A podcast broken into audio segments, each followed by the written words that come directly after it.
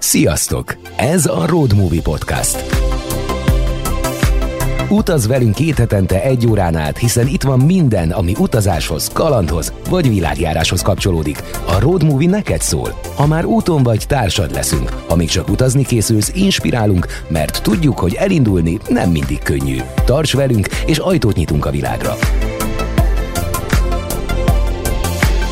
Az adásokhoz kapcsolódóan még több tartalmat találsz a Road Movie közösségi oldalain, ahol cikkekkel, Road Movie live beszámolókkal és csak a Road Movie hallgatók számára elérhető ajánlatokkal is várunk. Ha már hallgatsz, kövess is minket!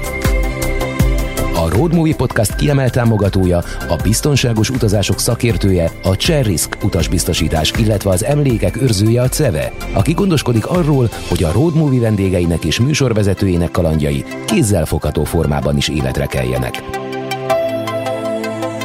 A mozi elindult, jegy a zsebedben, tarts velünk! Road Movie. A te utad. Sziasztok, utazók, útrakészülők és világiránt érdeklődő hallgatóink! Ez a Roadmű Podcast hatodik évadának harmadik adása. Én Molnár Péter vagyok, a Roadmű Podcast alapító és műsorvezetője. Hát igazából erre az adásra készülve gondoltam bele, hogy ez már Roadmovie 47. adása, de még egyik sem szólt kifejezetten Magyarországról.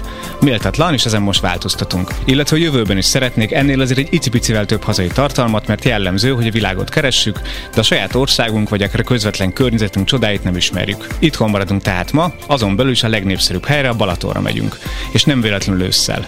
De előtte egy pár szó a fotópályázatról, amire nagyon sokan jelentkeztetek, és ezután is köszönöm mindenkinek, aki részt vett benne. A CEV-vel közös fotópályázatunknak ezen adás napján, vagyis szeptember 28-án lesz eredménye, amit a közösségi oldalakon, valamint a CEVE és a Roadmovie weboldalán is láthattok majd. A zsűri által kiválasztott első három helyzetten túl azonban közönségszavazás is lesz a 15 legjobb pályáműből, ami szintén ma indul a CEVE weboldalán. Ha neveztél, vagy egyszerűen csak érdekelnek a fényképek és szívesen szavaznál, keresd a linket ezen adás leírásában, vagy a Roadmovie közösségi oldalain.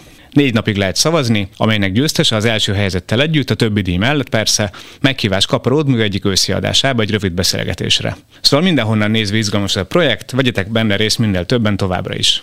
Na és akkor a Balaton, ami így szeptember végére már mindenképpen túl van a nyári őrületen. De épp ettől válik vonzóvá azok számára, akik azokat az értékeket és helyeket keresik a tó körül, amelyeket egy júliusi nyaralás alatt képtelenség felfedezni. Ezek felé indulunk ma, mégpedig Bringával, a Balaton Bike 365 projekt támogatásával.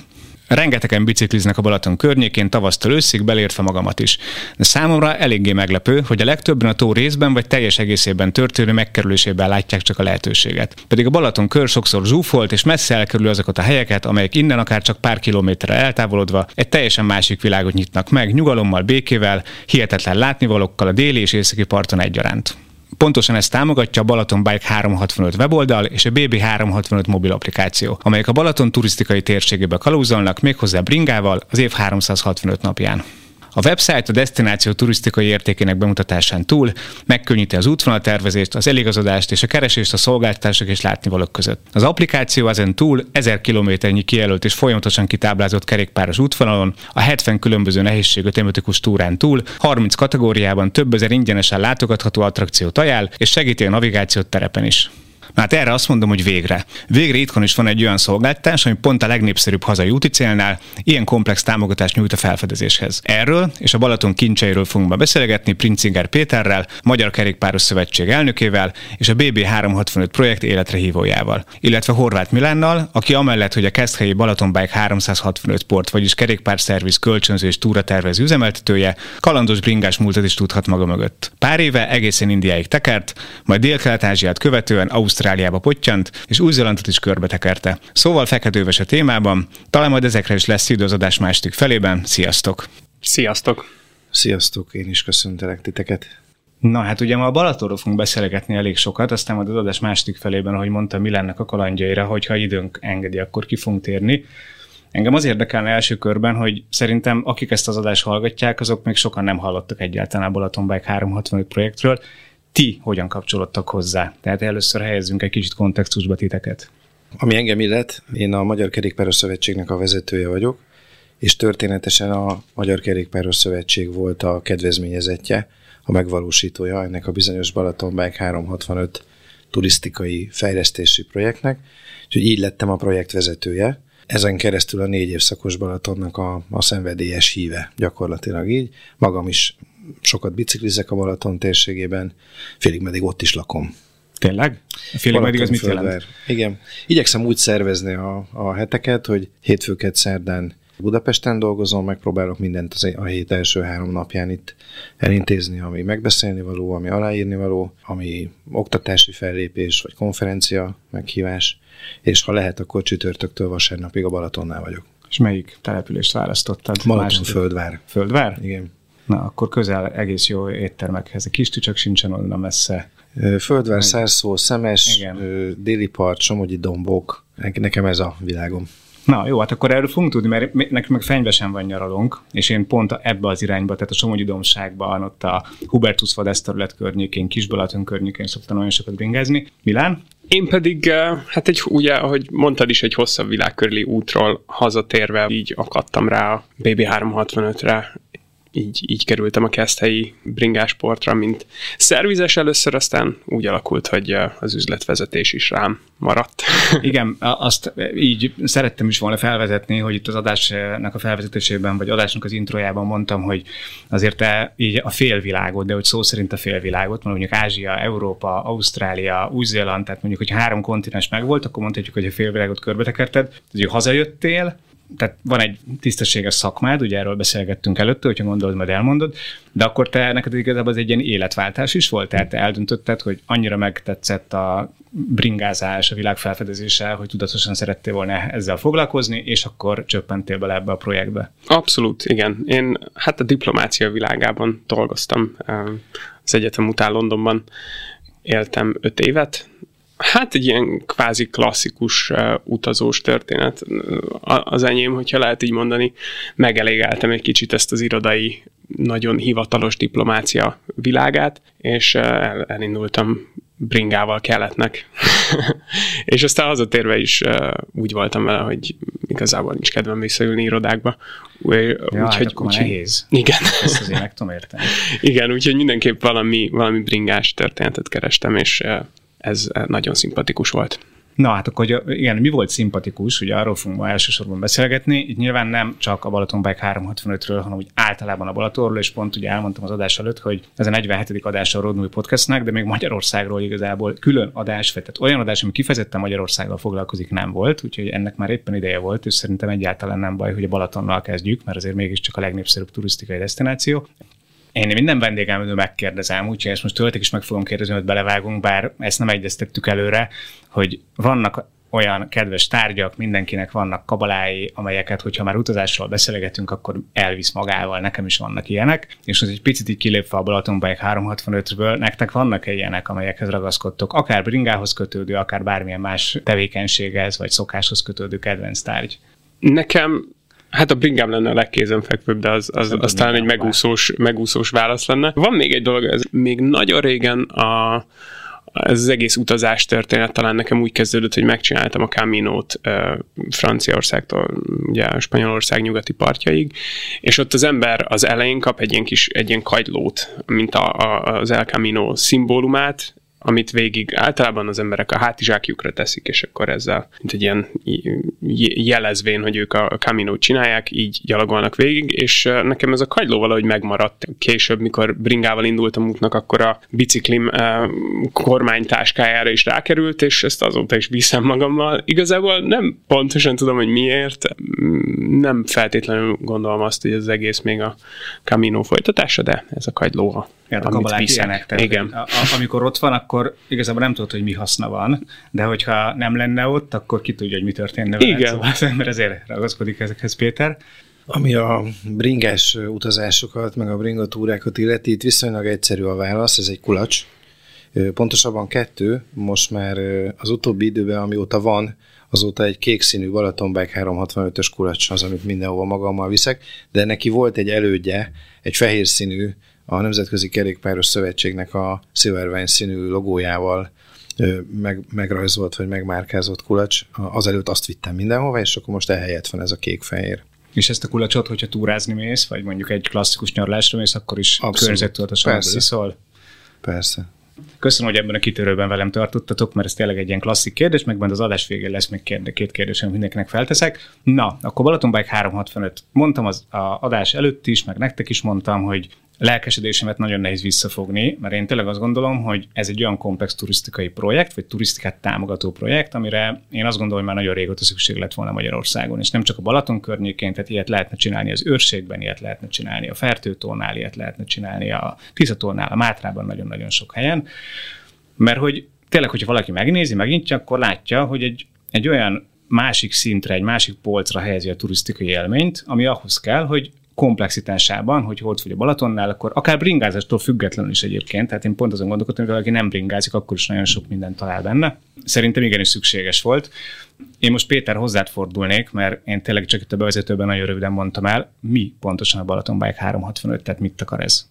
Most föltetted azt a kérdést, amiről így reggel hatig tudnál folyamatosan beszélni, anélkül, hogy nem tudnál bele kérdezni. Ki fogjuk bontani dióhéjban. Több minden. Körben. Egyrészt egy, egy üzenet, hogy gyertek a Balatonhoz tavasszal, ősszel és télen is, az év 365 napján, mert ez nem csak egy nyári pancsolóhely. Na, nagyon leegyszerűsítve az egésznek ez a lényege. Egyébként ezen túl ez egy kerékpáros útvonalhálózat, szolgáltatókkal, turisztikai szolgáltatókkal, pihenőhelyekkel, szervizoszlopokkal, tehát egy fizikai infrastruktúra, ezen kívül pedig egy kommunikációs infrastruktúra, a weboldal, mobil applikáció, nyomtatott térképek, terepen elhelyezett átnézeti térképek, tudott piros pont, ön itt áll, és a többi, illetve a zsebedben hordható papíralapú térképek, és ehhez kapcsolódó tulajdonképpen azt lehet mondani, hogy utazásszervezési szolgáltatások, vezetett túrák, bármikor beváltható kerékpárkölcsönzési jegyek, ezekhez kapcsolódóan csomagszállítás, kerékpárszállítás, itt veszem föl, ott adom le, tehát minden, ami ahhoz kell, hogy a kerékpározásra lehető legkönnyebb, a legkézenfekvőbb kikapcsolódást jelentse neked dióhéjban ez tökéletes volt, és itt egy-két elemet ki fogjuk bontani, meg nekem is van jó pár kérdésem, ami először eszembe jutott, így készülve a beszélgetésre, hogy miért pont a Balaton? Mert egyrészt kézenfekvő. Tényleg rengetegen bicikliznek volt Magyarország leg, legnépszerűbb, hogyha turizmusról beszélünk, akkor mindenképpen a leg, legnépszerűbb célpontjáról beszélünk, de a másik oldalról, meg a Balatonnál amúgy is sokan vannak. Tehát amúgy is mennek oda az emberek. Mindenki bringázik a Balaton környékén. Nem mindenki, egyre többen bringáznak a Balaton környékén. Ugyanakkor vannak az országnak olyan helyei, ugye említettem az őrséget, ami egy ilyen személyes kedvenc, vagy akár a Mátrát, ahol hát ha nincs is ekkora tavunk, de legalább olyan szép látnivalók vannak, ahova viszont lehetne vinni a bringás turizmust, ami egyébként nem nagyon, az őrségben szinte egyáltalán nincs jelen, vagy hát Balatonhoz képest marginális mértékben. Hogy miért pont a Balatont választottátok? Röviden, akár kitérő választ is adhatnék rá, hogy nem mi választottuk, hanem ez egy döntés volt, hogy a gazdaságfejlesztési és innovációs operatív program keretén belül az országban több helyen valósultak meg különböző aktív turisztikai fejlesztések, folyamélvezés, vitorlázás, gyalogos természetjárás, lovas turizmus és kerékpáros turizmus területén. Tehát ez egy eldöntött kérdés volt, hogy ezt a területet is fejleszteni kell. Az erre rendelkezésre álló források lettek szétosztva a Balaton, a Tiszató, a Fertőtó és a Tiszavidéke között, tehát a Balaton így került bele tulajdonképpen ebbe a körbe, de nem akarnék egyszerűen egy ilyen kitérő válaszsal operálni. Nekem az a személyes véleményem, hogy a Balaton egy páratlan lehetőség a kerékpáros turizmus fejlesztésére és élénkítésére. Egyrészt azért, mert egy természetes földrajzi egységet is egy tulajdonképpen jól kiépített közlekedési hálózatot jelent. Tudom, hogy ezzel sokan vitatkoznának és beszélgethetünk a kerékpárutak állapotáról, de én nekem az a véleményem, hogy a Balaton körüli úthálózat az nagyon alkalmas kerékpározásra. Egyébként mi ezt elfogadtuk egy adottságnak, hogy az utak olyanok, amilyenek, és ezen kell kialakítani egy olyan hálózatot, amin egymáshoz viszonylag közel lévő nevezük élménypontoknak, élménypontok találhatók, magyarul egy félnapos, egy néhány órás, vagy egy egynapos, vagy egy két-három napos programnak a lebonyolítására alkalmas. Tehát egy, egy Balatonnak nagyon jók az adottságai. Kettő, nagyon gazdag a szolgáltatói kínálat. Mondja, nem tudom, hogy ezt a mm, hallgatók esetleg tudják-e, Magyarország teljes szálláshely kapacitásának a 25%-a az a Balaton térségében van. Több ezer kulturális látnivaló, kastély, vár, műemlék, templomrom, különböző programok, fesztiválok, gasztronómiai események, kulturális események. Tehát egyszerűen a Balatonnál bűn lenne nem fejleszteni a kerékpáros turizmus, mert annyi minden van, amit fizikailag és logikailag össze lehet kapcsolni, össze lehet kötni, hogy, hogy jóformán kiállt a bringás turizmusért. És a harmadik dolog, az pedig egy alapvetően egy probléma kupac balatoni turizmusnak a, a szezonális és a térbeli koncentrációja. Magyarra lefordítva az a jelenség, hogy a balatoni turisztikai vendégforgalom túlnyomó része a partmenti településeken, ezen belül is 8-10 településeken történik, ráadásul egy körülbelül 6 hetes időszakban, július-augusztus folyamán. Tehát a térségnek gazdasági szempontból az az érdeke, hogy ez a turizmus ez egy, az egész évben egy kiegyenlítettebb forgalmat, kiegyenlítettebb keresletet jelentsen. És erre nagyon alkalmas az őszi és a tavaszi időszak, amikor a különböző szüreti programok, különböző természetjáró programok, vagy kulturális lehetőségek megint csak a kerékpározás révén oda vonzhatnak jelentős számot.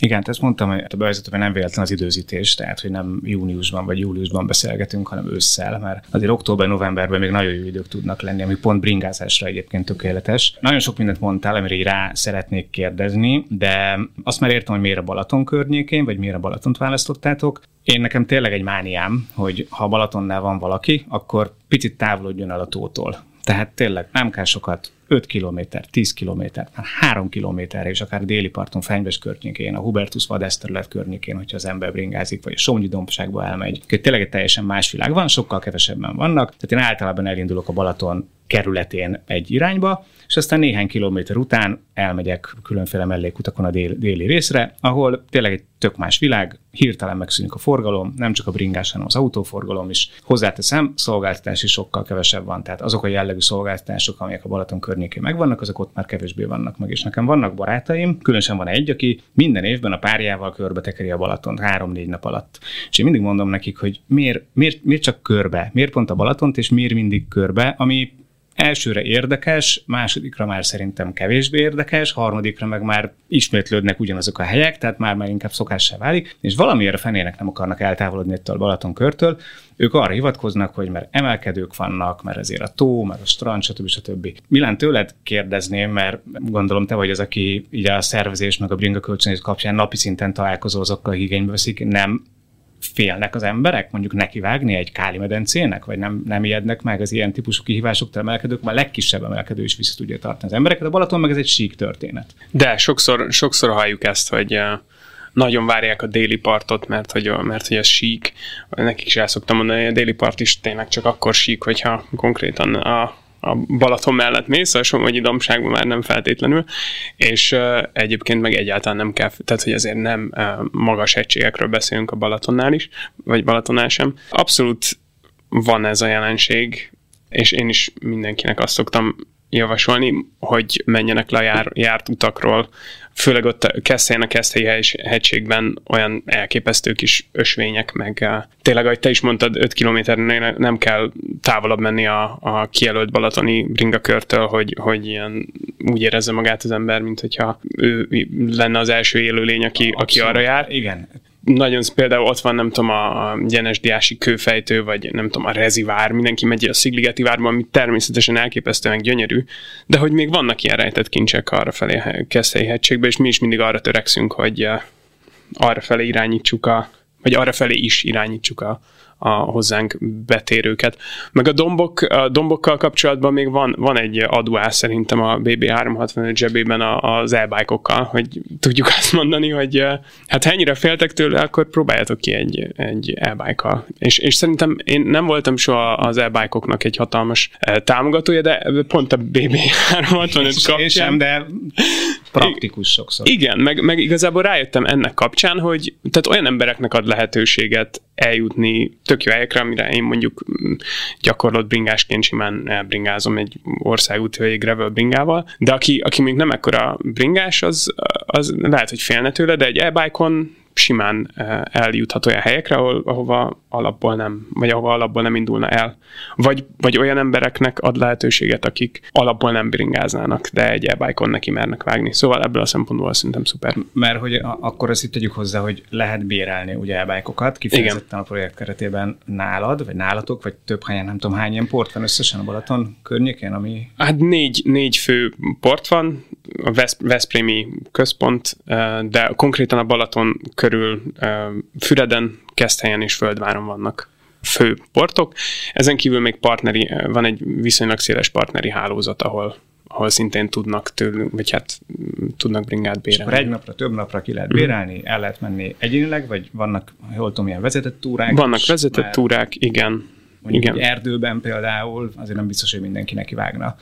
Abszolút, hát ugye a, a BB365 appban van rengeteg elképesztően jó túra, amit egyénileg is be tudnak járni, de, de igen, a, a, a portokról indulva vannak vezetett túráink is, amik pont, pont ilyen céllal, hogy a, hogy a járt utakról egy kicsit letérve az ilyen rejtett kincsek felé vezessék a, a bringásokat. Visszatérünk majd még a, ehhez a gondolatmenethez, amit az előbb elkezdtünk, vagyis, hogy miért távolodjunk el a Balatontól, és mi, mi az, amit nyújt mondjuk a Balaton környéke, a Balatonhoz képest pro és kontra. De hogyha ezen a ponton is az elbákról beszélgetünk, akkor feltenném a Roadmű Podcast egyik kiemelt támogatójának, a Cherry Scooters biztosításnak a kérdését. Én, én egyszer elbájkoztam. Nekem nagyon jó barátomnak van egy elbájkja, illetve kettő, és elmentünk vele csapatni egyet az erdőbe, próbáljam ki, elképesztő élmény, szóval egy olyan más dimenzióba helyezi a bringázást, amiről addig az embernek így fogalma sem volt. Tehát bárhol fel tudsz menni. Én úgy fogalmaztam meg, hogy a motorozásnak, a bringázásnak, meg a bringázásnak egy ilyen sajátos keveréke, tehát egy, egy, egy óriási játék gyakorlatilag az erdőben elbájkozni. De aki még nem ölt ilyen, akinek esetleg nincsen tapasztalata, vagy kevesebb tapasztalata, hiszen pont mondtad, hogy olyanok is ráülhetnek, akik nem bicikliztek addig, vagy nem nincsen tapasztalatuk, azért ez mondjuk némi veszélyt is hordozhat magában. Hogyan készüljünk, vagy hogyan lehet felkészülni egy ilyen elbájkos, mondjuk a terepre, mert nyilván azért betonúton nagyon nagy veszélyek nem leselkednek ránk, de hogyha valaki elmegy mondjuk egy ilyen, ott is jó fog környékén láttam nagyon sok mountain bike túra útvonal van kijelölve, erre hogyan érdemes felkészülni, hogyha valaki még nem próbálta ezt a műfajt? Igen, betonon, betonon tényleg nem gondolom. E, sokan félnek tőle egyébként, de én, én általában megnyugtatni szoktam őket, hogy azért ez nem olyan, hogy így kiszalad alólad, mint egy, mint egy cross motor. Tehát, hogy ezek mind rá, rá, elektromos rásegítéses bringák, szóval maguktól nem mennek, akkor mennek a tekeri őket az ember. Hát, szóval hát, meg tud lódulni. Meg tud, meg tud lódulni, igen. Különösen. A terepen én elsősorban azt tanácsolnám, hogy mindenki hordjon sisakot. Amúgy mindenhol, de, de a terepen különösen mindenki hordjon sisakot. Készülni, hát én úgy készülnék rá, hogy egy picit kísérleteznék a, a bringával a valódi terep előtt, csak hogy megismerjem, hogy hogy működik a váltás, mik ezek a, mik ezek a módok rajta, mennyire erős egy ilyen bringa, és aztán pedig hát figyelni a terepre mindenképpen, mert erdőben nagyon sok trükkös rész tud lenni, elrejtve avar vagy faágak alá egy-egy szikla, hogy valamennyire ehhez ismerni kell azért a kerékpározást, hogy nem tudom, egy kanyarban, egy, szik, egy, egy kőről vagy egy szikláról, hogy csúszhat le a kerék, és hogy azt hogyan tudom korrigálni. Minden mindenképpen óvatosságra szoktunk buzdítani mindenkit. Egy... Hogyha egy picit Akkor lehet még ehhez csatlakozni. Persze. Az elmúlt négy évben 15 olyan túrát biztosan szerveztünk, ahová ö, újságírókat, életmódmagazinok, bloggereit, barátainkat, kollégáinkat ö, hívtuk el. Az a tapasztalat, hogy körülbelül 5-10 perc, amíg megbarátkoznak az e használatával viszintesen. Arról van szó, hogy egy olyan biciklin ülünk, ahogy hallottuk is az előbb, nem megy magától, nem motorkerékpár, hanem ha mi hajtunk, akkor az elektromos motor ehhez valamennyit hozzátesz. És ezt mi szabályozni tudjuk négy fokozatban, hogy mennyit tegyen hozzá. Egy átlagos bringás, egy hagyományos kerékpárral túratempóban mondjuk 18 km per órával, max 20-szal megy. Az e-bike 25 km per óráig ad rá segítést. Tehát nem úgy kell elképzelni, hogy itt 40-50-nel száguldozik valaki, hanem úgy kell elképzelni, hogy a rásegítésnek köszönhetően hosszabb távot tud megtenni, mint amit gondolt reggel. Nagyobb emelkedőre is fel tud menni, mint amiről gondolta, hogy föl tud rá menni, anélkül, hogy megfulladna, levegőért kapkodna zihálna a tetején. Tehát a kerékpározás élmény lesz, és nem egy szenvedés. Tulajdonképpen ez az elbájknak a, a lényege. Az igazi varázslat abban rejlik, hogy elindul egy túrázó csoport, amiben vannak idősebbek, fiatalabbak, túlsúlyosak, kevésbé túlsúlyosak, térdüzeleti problémások, derékfájósok, és együtt tudnak haladni. Nincs az, hogy a csoport elején a menők rohannak, és türelmetlenkednek, hogy a többiek mikor érnek már oda, akik meg lemaradnak, azok meg szégyenkeznek, meg rosszul érzik magukat, hogy állandóan rájuk kell várni, hanem az elektromos motornak köszönhetően ezek a különbségek kiegyenlítődnek, és tök jól tud együtt haladni 10-12-15 adott esetben eltérő felkészültségű, vagy eltérő kondiban lévő ember. Nekünk legalábbis ez a tapasztalatunk. Igen, tehát kiegyenlítő különbségeket, ez tény. Gondolom akkor a kicsit gyengébb kondiban lévők erősebbre állítják a Persze. rásegítést, az erősebbek meg akár. Ha nem használják, azt nem ajánlom senkinek, kipróbáltam rásegítés nélkül, azért az nehéz tud lenni. Tehát ott azért az igen, elektro... akkor egy 26 kilós biciklin ülünk, meg szép, azt a szép sportos, nincs az hát a baj. igen. Igen, tehát ha kifogy az akkumulátor, akkor vége mindennek. Árakról lehet beszélni? Persze hogy, hogy nagyjából, nem tudom, engem így hallgatva az adás biztos, hogy érdekelne, mert egy e az ugye két millió forint, hogyha egy olyan kategóriájút szeretnék venni, ami mondjuk egy, egy komolyabb terepre már alkalmas, a bérlés az hogy néz ki? Persze, azért is szuper szerintem ez a szolgáltatás, mert ahogy te is mondtad, nem egy olcsó mulatság egy e megvenni, de annak, aki mondjuk nem használja tényleg napi szinten, hanem csak arra kéne neki, hogy elmegy, nem tudom, egy-egy hétvégén elbájkozni, annak, annak szerintem sokkal jobban megérheti a, a bérlés. A trek, tehát egy e-bike-oknál fél napra és egész napra lehet nálunk bérelni. A trekking bringák 8400 forintba kerülnek fél napra, 12 ezerbe egy egészre. Van, vannak mountain bike meg vannak összteleszkópos mountain bike A sima montik 15 ezerbe kerülnek egy napra, az összteleszkóposok pedig 19-be, de azok már tényleg a kategóriájukban a csúcs, csúcsbringák, szóval azokat olyanoknak szoktuk ajánlani, akik tényleg bemennek a, az erdőbe, meg föl a hegyek közé. Összehasonlításképpen esetleg el lehet mondani, hogy Ausztriában vagy Szlovéniában ugyanilyen bringákat 60-70 euróért lehet igen, egy ötös mutatok, ilyen 50 eurót láttam. Hát az a, az a minimum, igen. igen. igen, igen Tehát igen. szerintem árban ezek jók. Hát illetve... meg, mondjuk egy vízibicikli 5000 forint egy órára.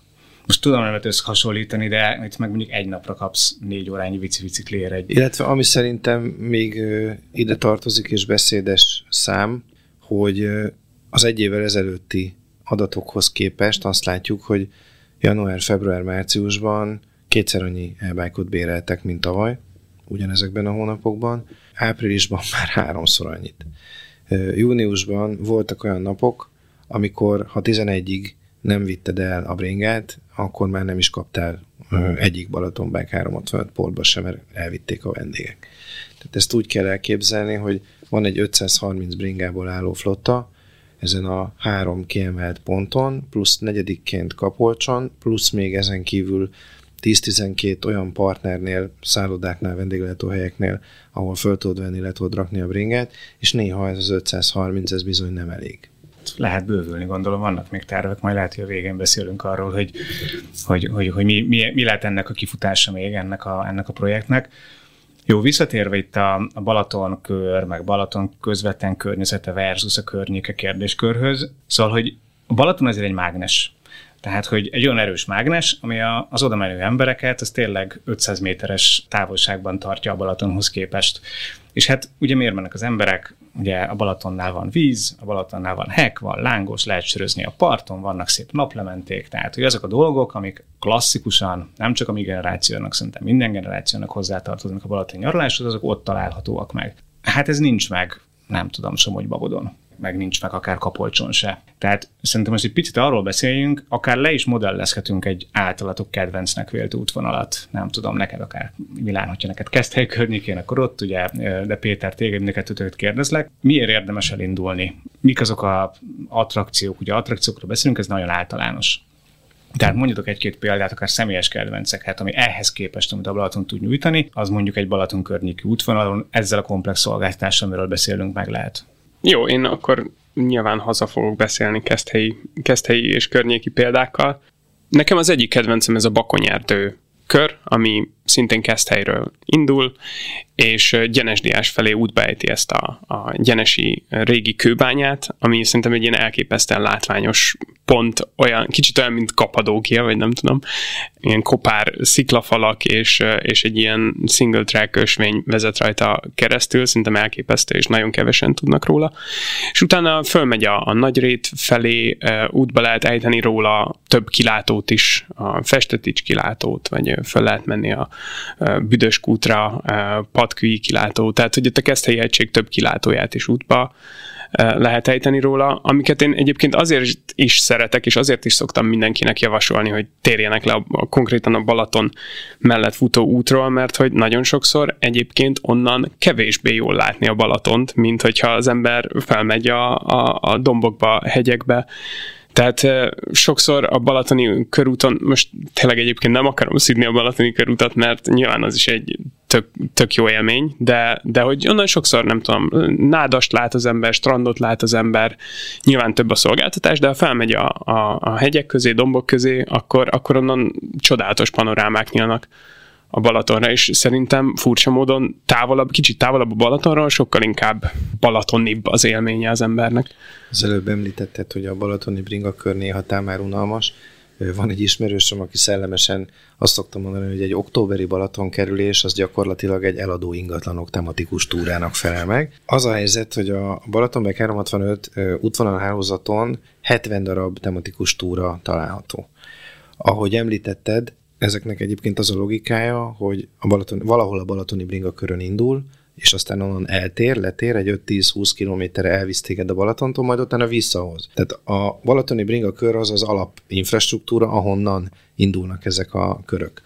A körök részben valamilyen tematikával rendelkeznek, tehát ahogy most éppen érintettük ezt, vagy kilátópontok, vagy mondjuk egy festetics örökség pontjai, hogyha már itt a Nyugat-Balatonról beszélgetünk, vagy Tihany Somogy rejtett kincsei, tehát valamilyen témájuk van, vagy a célcsoport szerint vannak kialakítva, hogy ezt gyerekes családoknak ajánljuk, ezt átlagos turistáknak, átlagos kondiban lévő turistáknak, a harmadik fajtát meg inkább a teljesítmény orientáltaknak. Ez hosszúságban, meredekségben, útviszonyokban, útburkolatban érhető tetten ez a sok különbség. Az én személyes kedvencem az az Együtt kezdtük tematikus túra, ezt nem tudom, hogy ez megvan-e, ez hogy tavaly augusztusban mutatták be kerékgyártó Ivon Együtt kezdtük című egész estés játékfilmjét, egy magyar mozit, amihez a Balaton nem csak kuliszaként szolgált, hanem a történet szerint ott játszódik a történet, a, a film története a Balatonnál. Ebből az alkalomból csináltunk egy olyan túrát,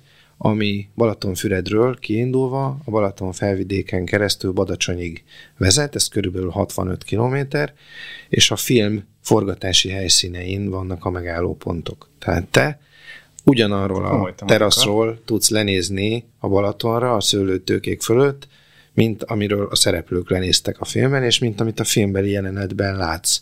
Ugyanannál az asztalnál tudsz bort kóstolni, mint amelyik asztalnál a filmben, a sztoriban a szereplők a bort kóstolták. Fantasztikus táj, nagyon jó nyomvonal, nem nagyon sok benne az emelkedő, de azért egy picike van. Nagyobb részben Erdei úton, Murvás úton, mezőgazdasági úton halad, kisebb részben kisforgalmú közúton. Nagyon sokféle verzió van, én még azt szoktam ehhez hozzátenni, amikor kérdezi tőlem valaki, hogy jó, jó, de hol, merre, honnan induljon, merre menjen, hogy ha megnézi ezeket a tematikus útvonalakat, biztos, hogy talál közöttük a 70 darab között magának való, de egyébként fejlesztés alatt áll további 5, és amitől szerintem igazán izgalmas, azok a hajókapcsolatok. Tehát, hogyha a Bahart járatainak a menetrendjét megnézzük, akkor ezeknek a hajójáratoknak a segítségével a végtelenségig variálható. Nincs olyan, hogy én csak a déli parton kerékpározok, vagy én csak a Balaton felvidéken bringázok, hanem össze is köthetők ezek egymással, ezek a területek.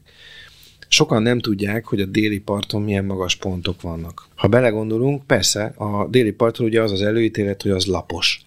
Persze, a tópart az lapos. Sátóvíz, Karád, Somogybabod irány. Így van.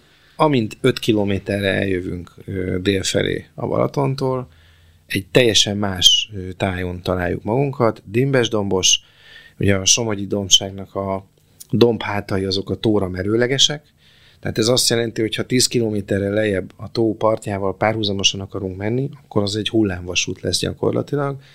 Gyönyörű természeti környezetben, 50-60 főt számláló szarvascsordák fognak elmenni mellettünk, hogyha észreveszünk őket, és csöndben maradunk és megnézzük, valamint sokan nem tudják azt, hogy szinte minden dombhátnak a tetején van valamilyen kilátópont, ahonnan gyönyörű panoráma nyílik a tóra. Igen, és hát most ez lehet úgy tűnik, hogy ez egy reklám helye lesz, de nem fizettek érte. Már az étterem, akit most fogok mondani, Ugye hát a, a déli partról azért a naplemente az kétségtelen nagyon szép, tehát szebb, mint az északi partról. Ugye Balatonfenyvesen is mindig 7 és 9 között az emberek lemennek és nézik a naplementét.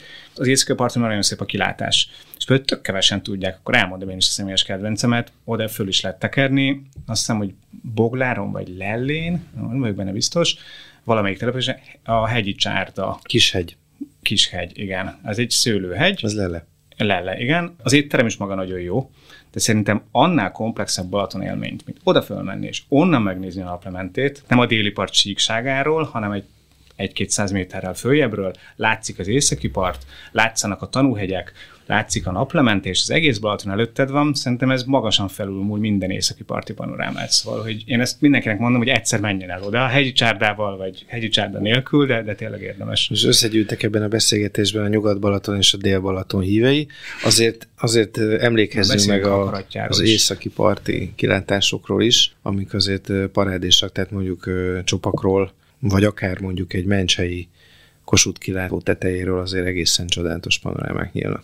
Megmondom őszintén, én nagyon alaposan megnéztem a weboldalt, az applikációt még nem töltöttem le, úgyhogy azért is teszem fel ezt a kérdést, hogyha mondjuk az általatok mondott valamelyik útvonalat szeretné valaki kipróbálni, vagy én mondjuk szeretném, mert szerintem ősszel még erre lesz lehetőségem. Akkor kiválasztom az útvonalat, és akkor gyakorlatilag a telefonon végig navigál a teljes útvonalon, és valamilyen formában jelzi, hogy most megérkeztem az étteremhez, attrakcióhoz, kilátóhoz, tehát kvázi ilyen ilyen szinten felhasználó baráttá van téve? Tehát ez egy gyakorlatilag navigációs szoftverről beszélünk? Abszolút, igen. Egy nagyon könnyen használható app, rengeteg pont, már csak egy ilyen, hogyha nem is használjuk a navigációs funkcióját, csak, csak vándorlunk a, a, a térképen, elképesztően sok ö, érdekességet, meg, meg ajánlott helyet találhatunk rajta, de abszolút egy kiválasztott túra működik navigációként is.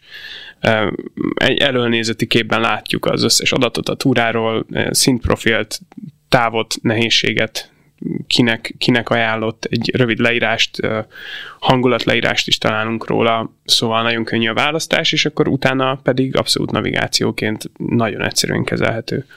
Az egész azzal kezdődik, hogyha mondjuk te megállsz Badacsonyban, és a mobiltelefonodon a hely meghatározás be van kapcsolva, akkor a 70 túrából automatikusan a te pillanatnyi helyzetedhez legközelebbieket ajánlja.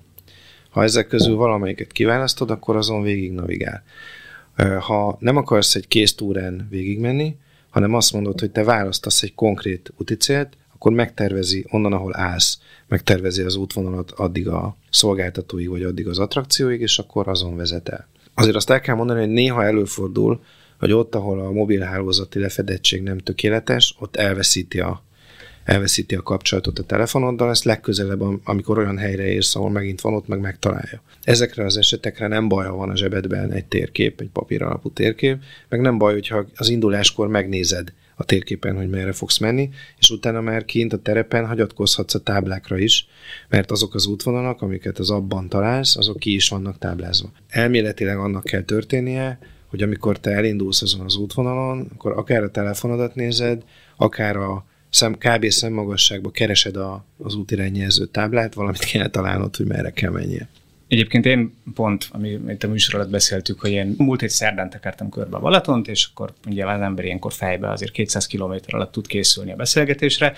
Azon gondolkodtam, hogy azért rengeteg szolgáltatás épült most már a Balaton körre, és én megnéztem, hogy nagyon sok túróútvonal van, de a Balaton kör az nincsen benne az ajánlott útvonalak között, vagy az nem egy ilyen dedikált, definiált útvonalként van. Egyrészt ennek mi az oka, tehát hogy ebben van egy tudatosság, a másik pedig, hogy azon kívül, hogy persze nyilván azért ez egy klasszikus, akár, akár mennyi idő alatt tekeri valaki körbe, azért arra a balatoni körre, a bringa útra tényleg elképesztő mennyiségű szolgáltás épült rá. Porzók, sörözők, bringás megállók, ilyen olyan kerékpárszervizik és egyebek. Abban nincsen valami veszély vagy félelem, hogy eltereli a forgalmat onnan, mert hogy a Balaton kör meg ugye hiányzik ebből a... Na mindegy, nem akarok elébe menni. Az egész fejlesztésnek a koncepciója az az volt, hogy vigyük el a forgalmat a balatoni bringakörről vigyük be a Balaton felvidékre, a Nyugat-Balaton, Kis-Balaton térségébe és a Dél-Balaton térségébe is. Azzal együtt az előbb említett öt új útvonal közül három, az a klasszikus balatoni bringakör, meg a keleti medence kerülő, meg a nyugati medence kerülő kör lesz. A mások is jelezték, hogy ugyan tegyétek már föl, bár mindenki tudja, hogy hol van, nem lehet elvéteni. Igen, de pont ezek a praktikus Igen. poik, meg a, a, a attrakciók, szerintem azokat sokan nem tudják. Nem sokára megjelenik a balatoni bringakör a rendszerben. Sőt, fejlesztünk egy 400 km hosszú külső új balatoni bringakört, amit majd Montival lehet a legjobban teljesíteni. Pont amiatt, amit te is mondtál, hogy a klasszikus balatoni bringakör az egy csomó ember számára már nem kihívás. viszont ennek a létrejött útvonalhálózatnak a külső szélein, vagy a külső határain ki tudtunk alakítani egy 400 kilométeres nagy élménykört, ami 60-70%-ban terepen és egy kisebb részben aszfalton vagy kisforgalmú közúton. Ezt lehet majd teljesíteni egyben, lehet teljesíteni szakaszokban, lehet rá vezetett túrákat rakni, osztálykirándulás, stb. Szóval ez egy jól használható túraútvonal lesz. Az a feltételezésünk, hogy egy picit ez a nagy balatoni élménykör, ez olyan lesz, mint a gyalogos természetjáróknak az országos kék kör, hogy ezt teljesíteni, az egy, az egy valami lesz. És akkor ezt majd azon gondolkodtunk, azt tervezzük, hogy ezt majd valamilyen pontgyűjtő vagy pecsétgyűjtő megoldással, valamilyen elismeréssel, ezt majd honoráljuk is. Nyilván QR kóddal felhasználók szemére kényelmes módon lehessen igazolni, dokumentálni majd a teljesítést. Tervben van a Balatoni Bringa körnek a felvétele is, dolgozunk már rajta. Ez jó. Már úgy értem az utal, az is, az is hogy ez, ez tervben van, meg ez a 400 kilométeres kör, az nekem nagyon tetszik. Nyilván ez egy nap alatt azért ez egy elég erős kihívás, még elbájkal is. Ahhoz nagyon jó kontiba kell lenni, hogy valaki, mert gondolom azért elbájkal különösen, mert lemerül 120 után, Igen. és utána. Igen. Gondolom van, van benne pár ezer szint is. Most egy picit így ugrálunk a, az adás másik felében a kérdések tematikák között, de most útvonalakról beszélünk, szerintem megkerülhetetlen. Én minden adásban minden vendégnek fölteszem a gasztronómiára vonatkozó kérdést, és hát a Balaton szerintem ettől elválaszthatatlan.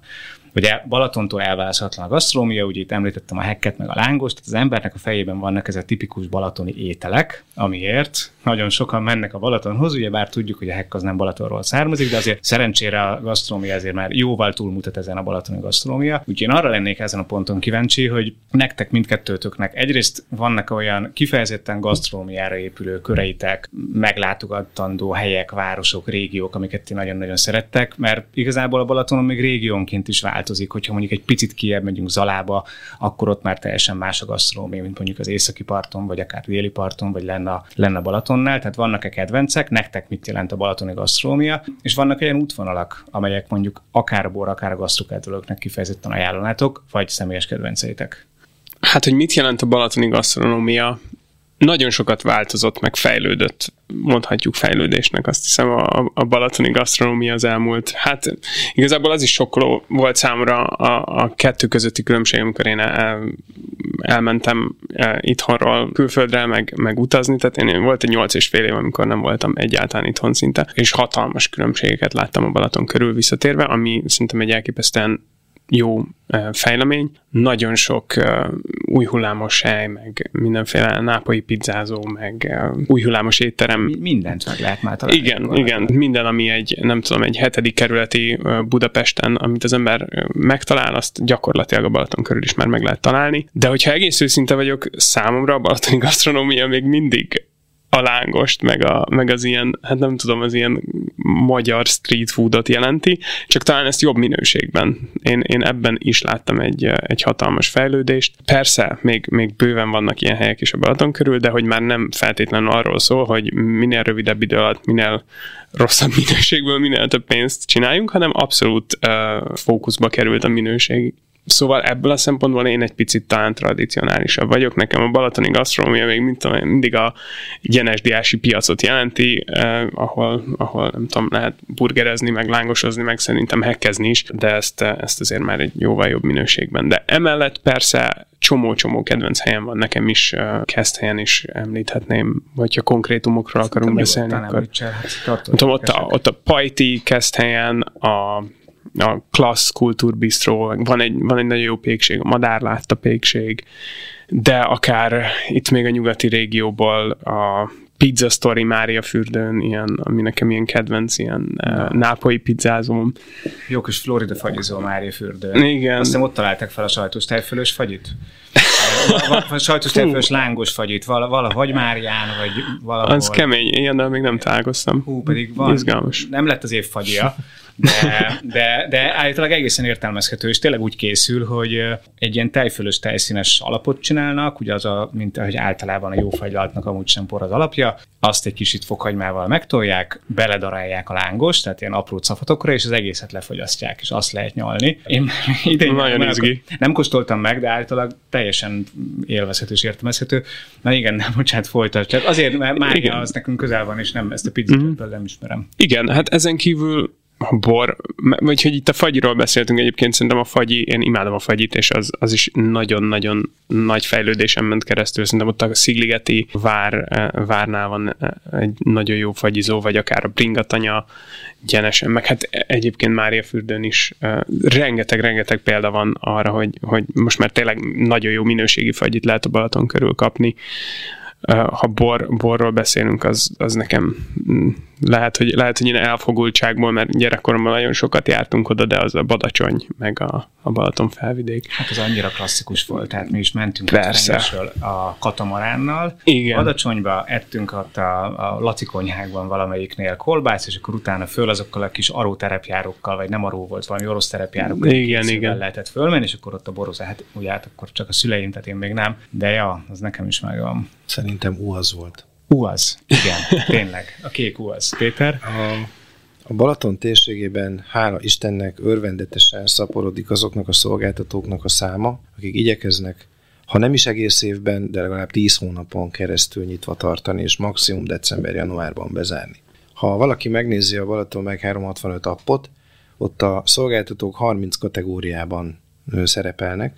Ha leszűri ezek közül az éttermeket, vendéglátóhelyeket, büféket, akkor körülbelül ezer, tehát a négyezernek kb. a negyede az valamilyen vendéglátóhely. És azt is látni fogja, be tudja állítani, hogy csak azokat mutassa az app, ami nyitva is van. Nyilván itt lehet hiba a nyitvatartási információkban, de aki pontosan megadja a nyitvatartási adatát, az úgy szerepel az applikációban, hogy ő most nyitva van. Csak megerősíteni tudom, amit mondtok, tehát a vékony tésztás nápolyi pizzától elkezdve a prémium burgeren, bistró ételeken keresztül a vörösborban párolt marhapofáig minden, minden elérhető a Balaton térségében, egyre jobb minőségben, és nagyon érdekes, hogy a, a Covid, mint a nagy kaszás a turizmusban, az azt kell, hogy mondjam, hogy nagyon sok gyenge minőségű szolgáltatót kivégzett, és ez jó útvonal, ami mondjuk kifejezetten tech advanced és gasztró de vannak kifejezetten gasztró útvonalak, és azért próbálok most ebbe az irányba menni, mert ősszel nyilván ugye azért 365, de gondolom azért a beszélgetés meg a név alapján nagyon sokan rájöttek, mert hogy nézzük 365 napig a Balatonnak a lehetőségeit, tehát ne csak abban a két-három hónapban, ami a nyári szezont jelenti, hanem igenis össze, sőt, akár még télen is lehet menni a Balatonhoz. Szerencsére egyre több minden van, illetve mik azok, amik kifejezetten az ősz kapcsán érdekesek lehetnek szerintetek a Balaton környékén? Az ősz beköszöntével a tó igazából, lehet, hogy ez most nem fog annyira jól hangzani, egy díszletté válik. Akkor már nem a vízért jönnek oda az emberek, hanem valamilyen szüreti mulatságért, valamilyen gasztrófesztiválért. Most nézzük csak Badacsonyban a gasztrohegy, akár vagy egy konkrét vendéglátóhelyért Balaton szemesen a kis tücsök. Tehát ma már vannak olyan helyek a Balatonon, amiért autóba ülnek az emberek, és jönnek érte 100 kilométert valahonnan, és asztalt foglalnak. Ha pedig találnak hozzá szállást is, akkor borozgatnak is, és akkor ott alszanak, és azután mennek haza. Nem biztos, hogy baj az, hogy az egyébként korábban három-három és fél napos átlagos tartózkodási idő az esetenként egy-két napra rövidül. Magyarul egy félnapos, egynapos programért is érdemes odajönni ősszel, vagy télen, vagy tavasszal Balatonhoz. Nyilván helyzeti előnyben vannak azok a települések, ahol van valamilyen fürdő, valamilyen gyógyvíz, hiszen ott könnyű viszonylag sok időt eltölteni. Ahol ilyen nincs, ott valamilyen mm, programot kell, szüreti programot vagy gasztronómiai programot kell esetleg valamilyen szabadidős vagy sporteseménnyel összekapcsolva rendezni, és ha ezek elég sokan vannak ezek az események, elég nagy számban, meg ezek a szolgáltatók, és valaki ezeket megjeleníti, például a BB365, de itt mondhatjuk mondjuk a Nyitott Balaton programot is, ami gyakorlatilag szintén egy kommunikációs csatorna, vagy mondhatjuk a Balatoni körnek a kóstolt körbe programját, tehát van már jó pár ilyen, ha ezekről Magyarország többi térségében, többi városában is értesülnek az emberek, akkor lesz miért idejönni. Akkor azt fogják mondani, hogy lehet, hogy érdemes fölkerekedni. Szerintem nagyon sokan és egyre ügyesebben, hatékonyabban dolgoznak ennek az átoknak a megtörésén, hogy a potenciális vendégek azok arról beszélgetnek otthon, hogy már minek menjünk oda, úgy sincs nyitva semmi.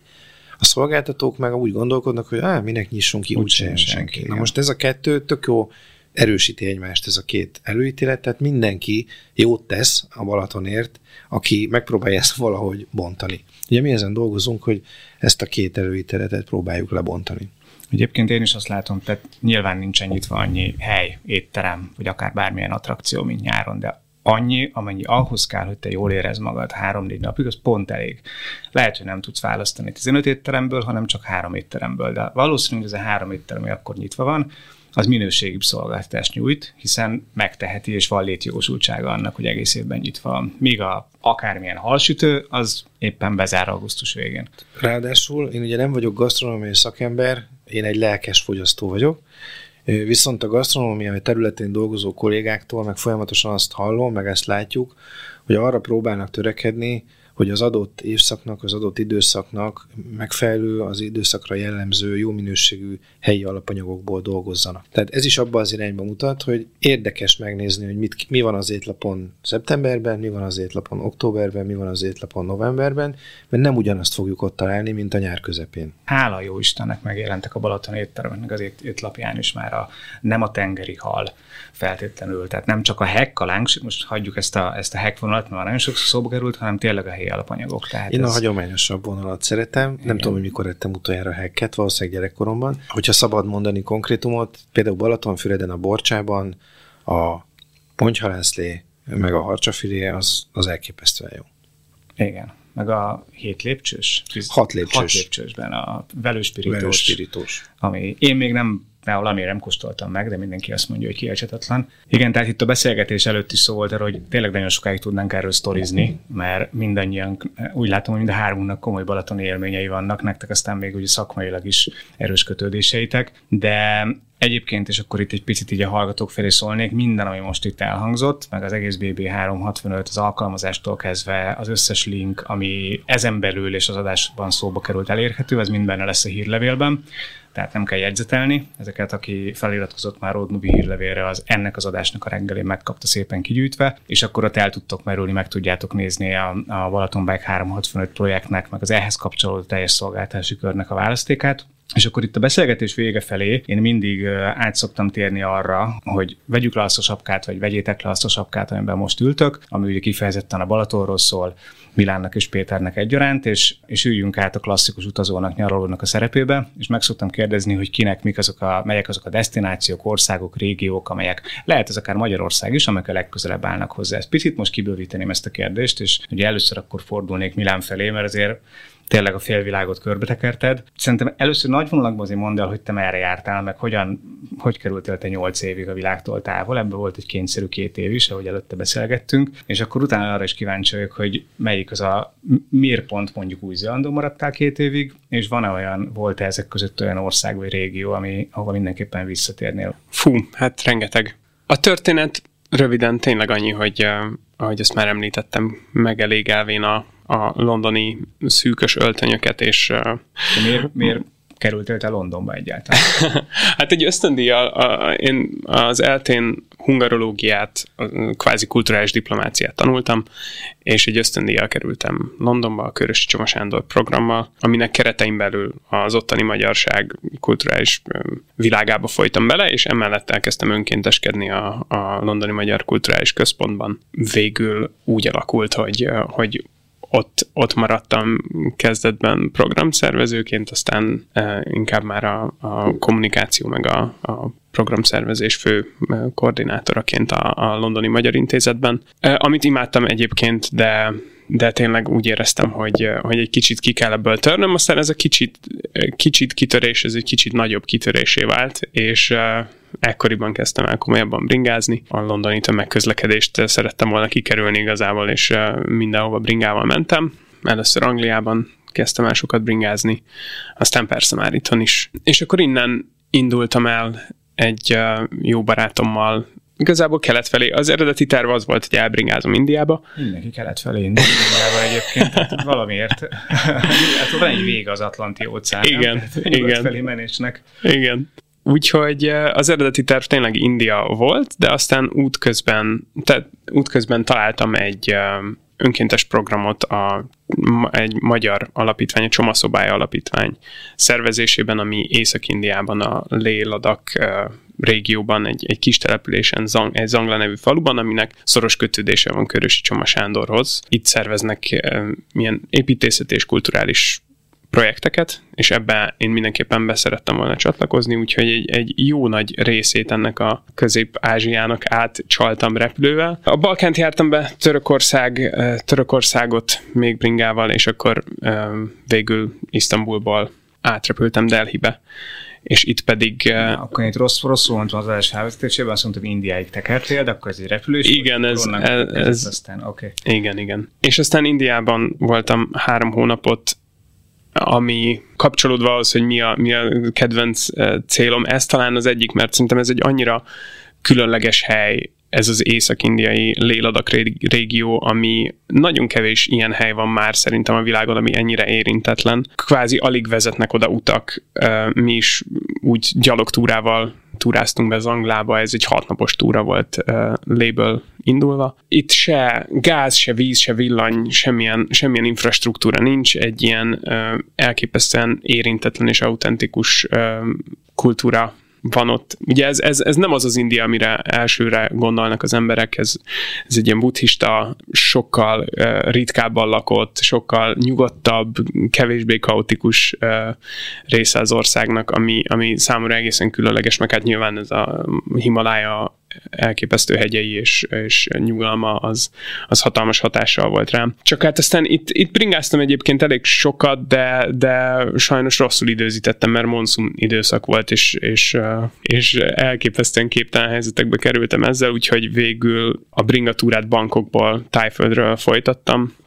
bejártam bringával ezt a, a teljes dél-kelet-ázsiai régiót, Tájföldet, Laoszt, Kambodzsát, Vietnámot, Maláziát, keresztül kasul elképesztő élményekkel gazdagodva erről. Én is szintén valószínűleg heteket tudnék beszélni.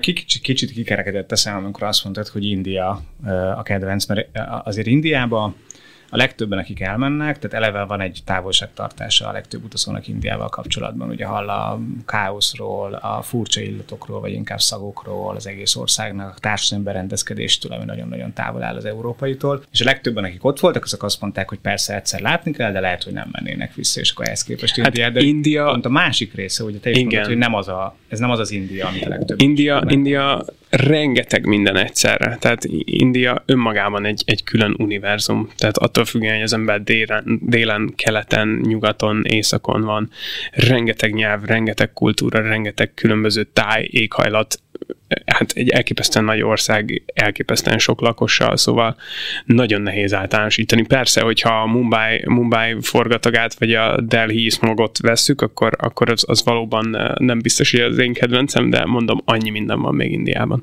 Hát igen, olyan, mint, olyan, mint Indonézia, az is gyakorlatilag Maláziától szinte Ausztráliáig terjed. Abszolút. nincs két egyforma sziget, más a kultúra, a, a vallásnak a megnyilvánulása, szóval tényleg egészen egy élet is kevés rá. Tényleg heteket lehetne erről beszélni, és ha heteket nem is, de szerintem fogunk erről beszélni, hogy itt az adás előtt mondtam, hogy én nagy örömmel látlak a következő évadban egy kifejezetten ezzel kapcsolatos beszélgetésre, hiszen például voltál Új-Zélandon, ami, ami egy olyan ország, ami ebben a, megint csak a 47 adásban még egyáltalán nem beszélgettünk Új-Zélandról, és egy egészen különleges hely, és onnan is nagyon nehéz, de ugye nem azért jöttél vissza nehezen, mert bár biztos tetszett, de a Covid miatt ragadtál ott. Igen, évet. igen de én kifejezetten új-zélandi élményekre is kíváncsi vagyok, tehát lehet, hogy ennek szánnám ezt a akár mm. tematikus adást. Abszolút. Új-Zélandot is, hát ugye a Covid, ahogy mondtad, a Covid miatt ragadtam ott, ami egy nagyon hálás dolog szerintem, mert Új-Zéland eh, lakossága, én nem tudom, minimum megduplázódik eh, a turizmus miatt,